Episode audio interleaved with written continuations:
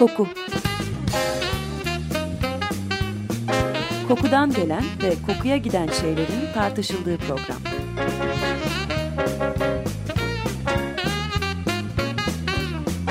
Hazırlayan ve sunan Vedat Ozan. 5 yıl sonra tekrar Merhaba ben Vedat Ozan bir koku programına da hoş geldiniz. Hepinize huzurlu ve sağlıklı bir yeni yıl dileyerek programımıza başlıyoruz. Efendim parfüm reklamı yapmak maalesef dünyanın en kolay işi değildir. Bu parfümün koku olmasından kaynaklanan bir olgu. Neden? Çünkü kullandığımız lisan içinde kokuyu tanımlayacak kelimelerimiz yok. Olfactory Verbal Gap diye tanımlamıştık bu durumu daha önce. Ee, sadece benzetmeler yapabiliyoruz kokuları tarif edebilmek için. Bu da tabii pek çok parfümün karakterini tanımlamakta bizi yetersiz bırakıyor. Parfümlerin de her endüstriyel ürün gibi yaşamak için pazarlanmaya muhtaç olduklarını düşünürsek oldukça büyük bir problem bu pazarlamacılar için. O halde bu sorunun nasıl üstesinden geliniyor ve nasıl oluyor da reklam mecrasından en büyük payı alanlardan biri parfümler oluyor. Cevap gayet basit. Ürüne ait bilgiden mümkün olduğu kadar kaçınarak ve daha çok ürünün uyandırdığı veya uyandırması beklenen hayaller ve fantaziler üzerine yoğunlaşarak. Bilinlerce ilginç çelişki içerir parfüm reklamları aslında. Ürün koku olmasına rağmen herhangi bir kokusal gösterge kullanılmaz. Gene ürün sadece tüketilecek bir ürün olmasına rağmen şişe ve kutu çoğu kez içindekinden daha fazla öne çıkarılarak yüceltilir. Hatta bazen bir statü sembolü haline gelir. Parfümün amacı aslında hoş kokmaktır ama reklamlarda odaklanılan şeyler bunlardan çok daha farklıdır. Ama gene de son derece başarılı olur parfüm reklamları ve parfümler çok satar. Gerçek hayattan alınmış iki örneği karşılaştırarak bu alanda başlanan ve gelinen yeri kısaca bir görelim isterseniz.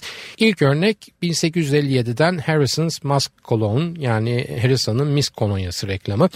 Bu reklamda resmedilmiş iki tane misk geyiği görüntüdedir. İkinci örnekte bundan yaklaşık 100 yıl sonra 1986 tarihli e, Coty'nin Wild Musk reklamı yani vahşi misk reklamı. Bu ikinci reklamda da bir erkeği duvara yaslamış onun gömleğini parçalayarak soyan bir kadın imgesi görürüz. İlk örnek bize ürünle ilgili bilgi aktarır. Nedir bu bilgi? Misk veya mask, misk geyiğinden gelen bir maddedir.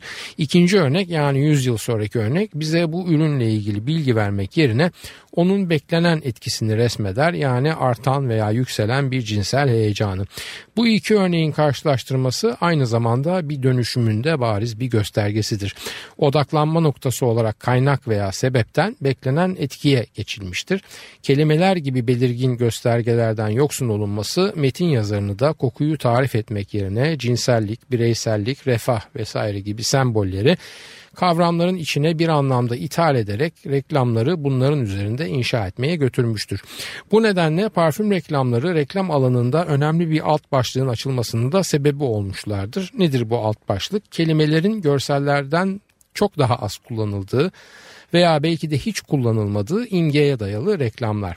E, parfüm reklamları bilimsel olandan farklı bir mitin peşindedirler ve bu mit de onların sihirli psikolojik gücüne ait olandır. Bir yanlış anlamı olmasın bilimsel yöntemlerle elde edilmemişlerdir demiyorum. Bilakis son derece ileri laboratuvar teknikleri veya fizik, kimya, biyoloji alanında cesur adımlar olmasaydı bugün kullandığınız pek çok parfümü kullanamazdınız. Demek istediğim parfüm reklamında bu bilimsel temel asla ve asla gösterilmez. Çünkü o hem fazla katıdır hem de çok sterildir. Odak noktamızı hayal gücüne dayalı sihirden uzak uzaklaştırabilirler ki bu da hiç istenen bir şey değildir. E, miskten başladık, miskten devam ediyoruz. English Leather markasının erkekler için pazarladığı misk parfümü e, sloganı olan insanla hayvan arasındaki eksik bağlantı cümlesiyle bir anlamda bize içinde bolca cinsellik çağrışımı barındıran hayvani ilkel güdülerimizi hatırlatır. Belki de sessizce medeni olma adına bu içgüdüleri çokça bastırdığımızda bu reklamın mesajları arasında yer alır. Bir başkası 20 karat isimli bir parfüm zengin olma dürtülerimizi oynayarak zengin kok sloganıyla çıkar karşımıza. Yves Saint Laurent'in meşhur Rive Gauche'u satmak için egzotik bir görünümü kışkırtır ve metinde şöyle tanımlanır. Aşk, şarap ve neşenin yer aldığı bir Parisyen kafenin ruhu. 70'lerde çıkan Caro'nun Infini yani Sonsuzluk isimli parfümünün sloganı ise gizemli olmayı seviyorumdur. şişesi de matematikteki sonsuzluk sembolünden e, ilham alınarak üretilen infini yani sonsuzluk bu sloganla beraber gizemi parfümü kullananı da içine sürükleyeceği bir ortam olarak tanımlar ve kullanıcının kendine özel kılar. Gizemli olmak, zengin olmak vesaire gibi daha masum kalan hayalleri bir kenara bırakırsak parfüm reklamlarında güncel olan aslında cinselliktir. E, takıntılı olmak gibi patetik bir durum e, ifadesi olan bir kelimeyi kendisi için bir avantaja dönüştüren bir reklam örneği Calvin Klein ve Obsession yani takıntı. Hiçbir metin kullanılmayan bir reklamdır ve gölgeli belirsiz çıplak vücutlar buğulu mavi bir renkle beraber resmedilir. Resim çok net değildir ve dediğim gibi herhangi bir metin açıklaması da yoktur. Okuyucu fotoğrafın duyarlı imgesiyle etkileşime geçmekte serbesttir. Ürünün değeriyle ilgili herhangi bir ikna çabası yoktur. Ancak onun yerine okuyucunun e, duygusal tepkisini çekecek bir imge kullanımı yeterli görülmüştür. Satılan paketlenmiş bir deneyimdir ve sözcüklerin de ötesine geçerek okuyucuya kendince dolduracağı pek çok fantastik boş alan bırakır. Parfüm reklamları kokunun kendisine ait pek az veya neredeyse hiç tanım yapmazlar. E, kokunun tanımı yerine duyarlılık, gizem gibi ögeler öne çıkartılarak Hatta bazen kokunun kendisinden çok şişesine dikkat çekilerek satışa sunulurlar. Koku duyusu yerine diğer duyulardan faydalanılarak onlara kokusal bağ olmayan hayali isimler verilir. Caz, eko yani yankı, touch, dokunuş, Fahrenheit, poison, zehir gibi yani. Şu bir gerçekti ki her ne kadar erkek parfümlerinin pazar payı hızla gelişmekte olsa da parfümün esas hedefi kadınlardır. E, kadınların toplum içindeki yerine ait algıyı ve buna ilişkin önermeleri de bu nedenle parfüm reklamlarında sıkça görürüz. 1950'lerde dişilik, zarafet ve seçkinlik ana temalardır. Reklamlarda görsel olarak bir baloya veya bir davete icabet ederiz. Şık giysili hanımlar vardır. Bu şık giysilere inci gerdanlıklar gibi aksesuarlar eşlik eder. Mermer merdivenler ve altın varak kaplanmış aynalar en çok kullanılan fon öğeleridir. Bu dönem için kadından beklenen gerçek bir kadın olarak erkeğin içindeki en iyi şeyi öne çıkarmaktır. Yani parfümler kadınlar tarafından erkeğin zevklerine hitap edilerek onları elde etmek amacıyla kullanılırlar. Reklam içinde insan figürlerinin yerleşiminde de erkek büyük çoğunlukla kadından ya biraz daha büyük ya da biraz daha yukarıda konumlandırılır. Bu reklam türüne bugün de seyrek olsa rastlamak gayet olasıdır. Oysa 60'lara ve 70'lere geldiğimizde işler biraz değişir. Daha doğal ve daha duyarlı bir kadın vardır şimdi tüketici olarak. Duyarlı olan kadın erkeğini yakalamak için her sınırın ötesine geçmeye hazırdır. Parfümler bu dönemde misk veya baharatlar içerirler. Bir anlamda kadın burada öldürücü dişidir yani fanfataldir. Bu kulvardaki parfüm reklamlarına örnek olarak e, Lancome'un Magie Noir yani kara büyüsü, e, Christian Dior'un Poison yani zehiri veya Yves Saint Laurent'in Opium yani afyonunu sayabiliriz. Aynı dönemin ikinci kavramsal kadın tipi ise doğal kadındır. Ya sportiftir ya da çiçek çocuktur. Estee Lauder'ın canlandırıcı ve taze diyerek pazarlanan White Linen yani beyaz çarşaf adlı parfümü bu doğal kadın kavramına en uygun örneklerden biridir. 70'lerin ortalarına gelirken karşımıza Revlon tarafından pazarlanan efsanevi Charlie parfümü ve onun yarattığı yeni kavramsal kadın tipi çıkar. Bu kadın özgürleşmiş bir kadındır. En popüler Charlie reklamlarından birinde bir kadın ve bir erkek ikisi de birer evrak çantası taşımaktadırlar ve iş giysileri içindedirler. Erkek koyu bir takım elbise giymiştir. Kadında da siyah dar bir etek ve puanlı bir ceket vardır. Kadın erkekten biraz daha uzundur ve erkeğin poposuna küçük bir tokat atmaya doğru meyletmiştir. O çok Charlie sloganı görüntüye eşlik eder. Reklamdaki bütün sembolik göstergeler buna bir kadın parfümle verilen erkek ismini ve daha baskın yani dominan resmedilen bir kadın figürünü de dahil edelim geleneksel erkek rollerine ortak çıkan bir kadını gösterir.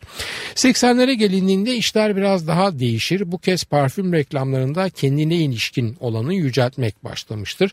Bir erkekle olan ilişkinin yerini parfümle olan ilişki almıştır. Çünkü parfümün yeni kavramsal görevi içsel olarak kendine yeten kadını öne çıkarmaktır. Kadınlar bu kez gerçekten biraz daha büyük resmedilmiş parfüm şişelerini ellerinde tutarken veya okşarken görülürler. Erkek imgesi çokça yoktur. Bijan reklamında benzer bir mizansen önünde metinde şu cümle okunur. Mario senin de bildiğin gibi aslında gerçek şu ki ben Bijan'a aşığım. Erkeği baştan çıkarmanın bir ögesi olmak yerine burada parfüm dişinin kendine yönelik hazlarının kaynağı oluvermiştir. Yani ürün artık bir fantaziyi kışkırtmak yerine fantazinin kendisi olma iddiasındadır. Kısa bir müzik arası verelim ondan sonra devam edeceğiz. Dire Straits'ten dinliyoruz Lady Rider.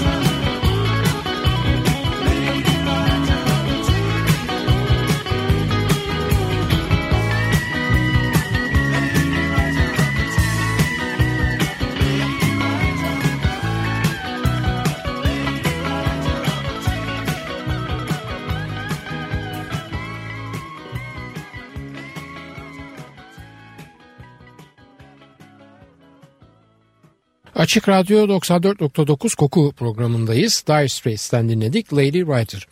Biraz önce dediğimiz gibi aslında reklamlar genelde kadınlara ve kadın parfümlerine yöneliktir ama erkek parfümleri de dört nala peşlerinden gelmekte ve enselerinde nefeslerini hissettirmektedirler. Şu bir gerçektir ki kriz dönemleriyle beraber ortalama aldığımızda erkek parfümlerinin satışının artış hızı kadın parfümlerinden çok daha fazladır. Evet toplamda kadın parfümü daha fazla satar ama erkek parfümlerinin de bunları yakalaması bu hızla giderlerse artık an meselesidir. Bu biraz da 60'lardan sonra gelişen cinsel rollerin gevşemesinden veya belirginliğini kaybetmesinden kaynaklanır. Burada göz ardı edilmemesi gereken aslında bunun bir ihtiyaç olduğudur. Çünkü artık ev geçindirmek için tek bir aile üyesinin çalışması yetmemekte. Kadın da mecburen çalışma hayatında yer almakta. Tabii doğal olarak da daha önce ona ait olan bazı rolleri ortağına yani erkeğine devretmek durumunda kalmaktadır. Ee, yani artık erkekler de evde çocuk bezi değiştirmekte veya sokakta çocuklarıyla beraber pusetlerin arkasında görülebilmektedirler. Ev işlerinin bir kısmı mesela yemek yapmak daha gurme bir başlık altına girerek kadınların hakimiyet alanından çıkmaya başlamıştır. Bütün bunlarla beraber doğal olarak erkek giysilerinde de eskiden bilinenin aksine çok fazla renk kullanımı ve beraberinde de parfüm de erkek hayatının ayrılmaz bir parçası oluvermektedir. Elbette bu süreç önce daha erkeksi bir davranış biçimi olan tıraş olmak ve onu takip eden tıraş losyonlarıyla başlamıştır. Ama bugün artık onun yerini tıraş sonrası az kokulu balzamlar ve tıraştan tamamen bağımsız olarak kullanılan erkek parfümleri almıştır.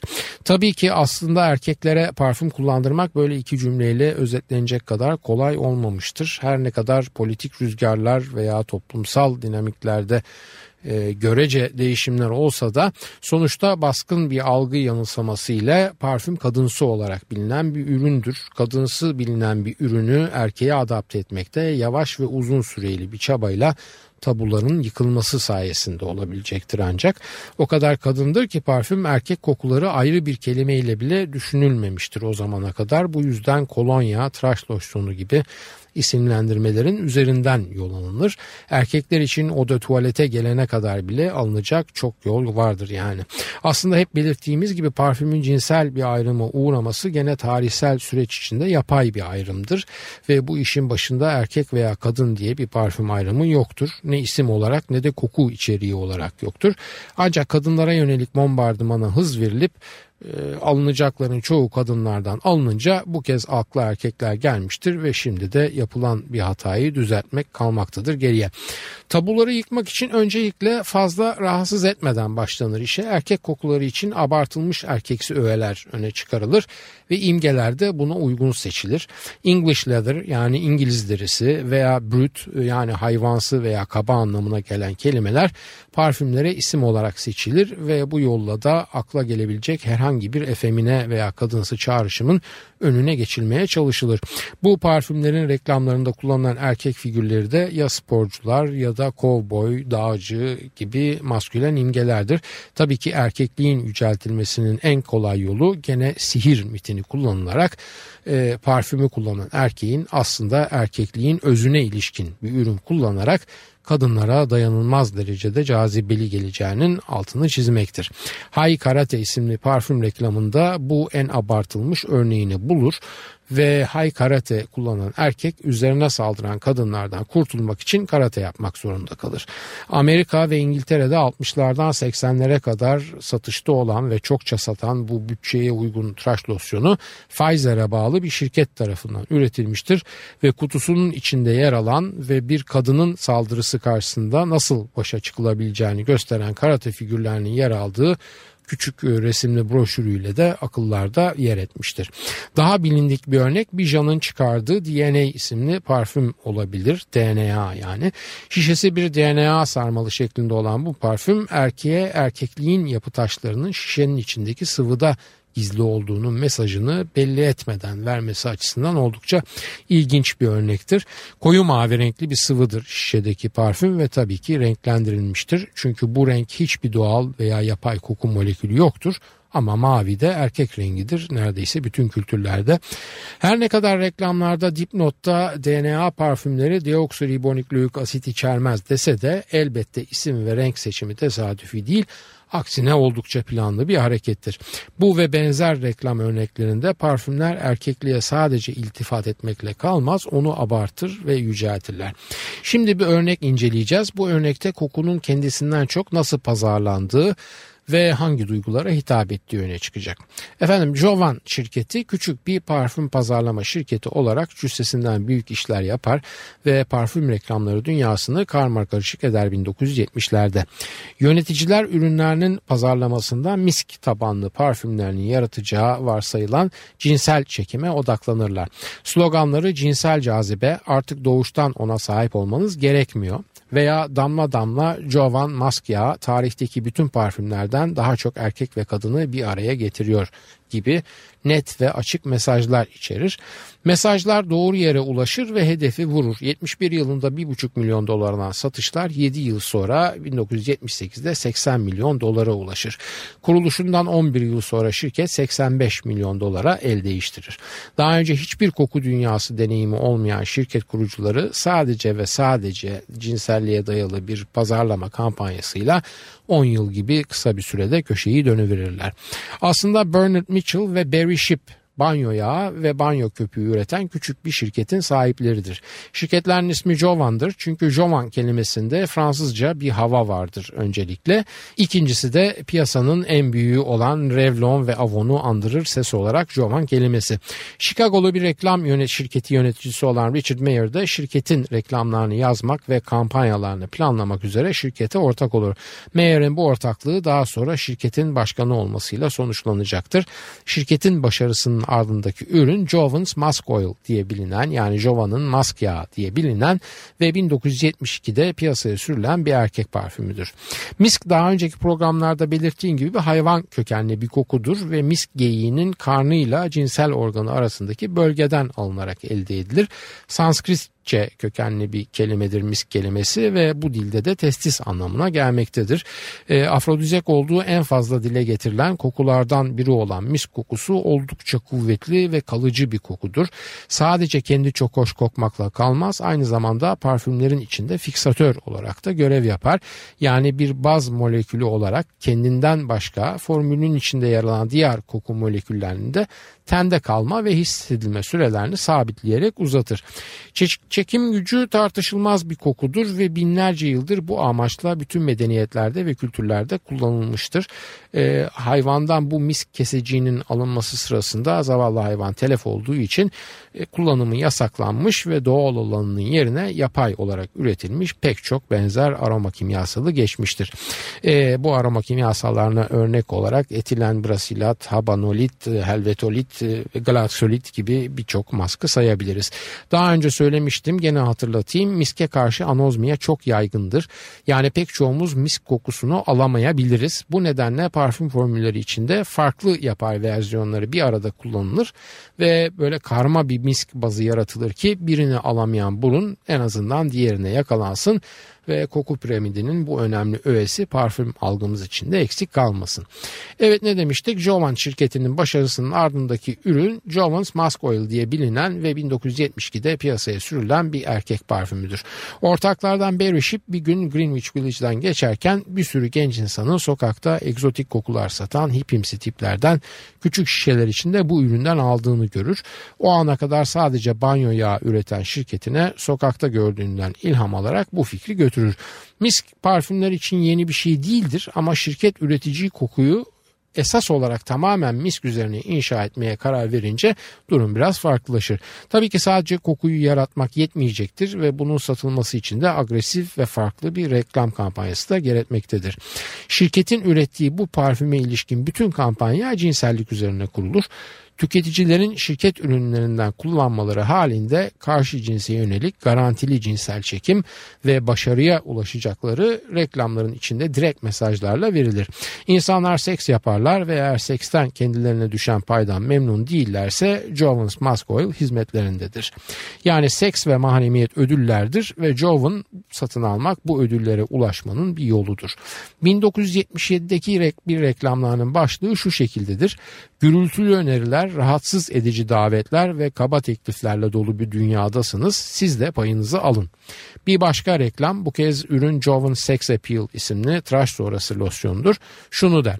Satılık cinsel cazibe gelin ve kendinizinkini alın. Bu cümleye eşlik eden tek imge paketlenmiş Jovan şişeleridir.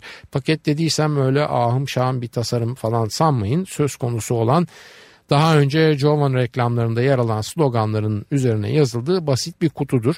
Bir de içeriye ilişkin bir not vardır bu pakette. Egzotik baharatların ve dumanlı ağaçların hayvani mask notaları ile örülmüş kışkırtıcı bir bileşimi. İyi de kardeşim nedir bu hayvani mask notaları? Hangi hayvandır bu koku notalarını veren? Hiç önemli değildir. Çünkü bu bilgi açıkça verilmese de tırlar dolusu ürün satılmaktadır. İşin ilginci o çok seçkin Fragrance Foundation yani Koku Vakfı da reklamları beğenmiştir. 1975'te ee, en heyecan verici ve yaratıcı ulusal reklam kampanyası seçerler Jones Musk Oil'ın reklamını. Jones'un yöneticisi Bernie Mitchell da yılın en başarılı kişisi olarak endüstri ödülünü alır. Bugüne kadar pek çok tarihe geçmiş parfümden söz ettik ve bunların yapılarını, nasıl koktuklarını tanımlamaya çalıştık. Farkındaysanız Jovan Musk Oil için böyle bir kokusal tanımlama yapmadık. Neden? Çünkü gerek yok. Son derece ucuz birkaç yapay misk molekülü Üzerine aynı ucuzlukta ve sıradanlıkta birkaç odunsu molekül ve baharat takviyesiyle inşa edilmiş son derece basit bir parfüm çünkü. Başarısızın sebebi asla ve asla kokusunun muhteşemliğinden gelmiyor. Hadi beğeni özneldir diyelim de muhteşemlik kelimesini bu cümleden çıkaralım. Peki bu kokunun ne bileyim Ciki veya Şalimar falan gibi herhangi bir ilki başarmak gibi bir iddiası veya gerçeği var mı? Yok. E, nedir peki geriye kalan? Sadece ve sadece son derece başarılı cinselliğe dayalı bir reklam kampanyası. Gene kendi reklamlarından hareketle söylemek gerekirse bu koku sadece bir mesaj losyonu. E, masaj demedim mesaj losyonu dedim. Özellikle dikkatinizi çekerim. Efendim süremizin sonuna geldik. Haftaya gene bu konu üzerine başka örneklerle devam edeceğiz. Soru, öneri ve eleştirileriniz için e-posta adresimiz kokuprogrami.yahoo.com Ben Vedat Ozan, radyonuz kokusuz kalmasın sevgilerimle.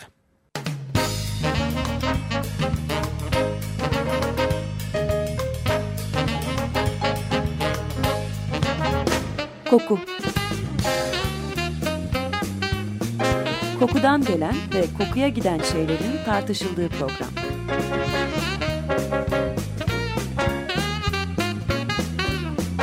Hazırlayan ve sunan Vedat Ozan 5 yıl sonra tekrar Açık Radyo program destekçisi olun. Bir veya daha fazla programa destek olmak için 212 alan koduyla 343 41 41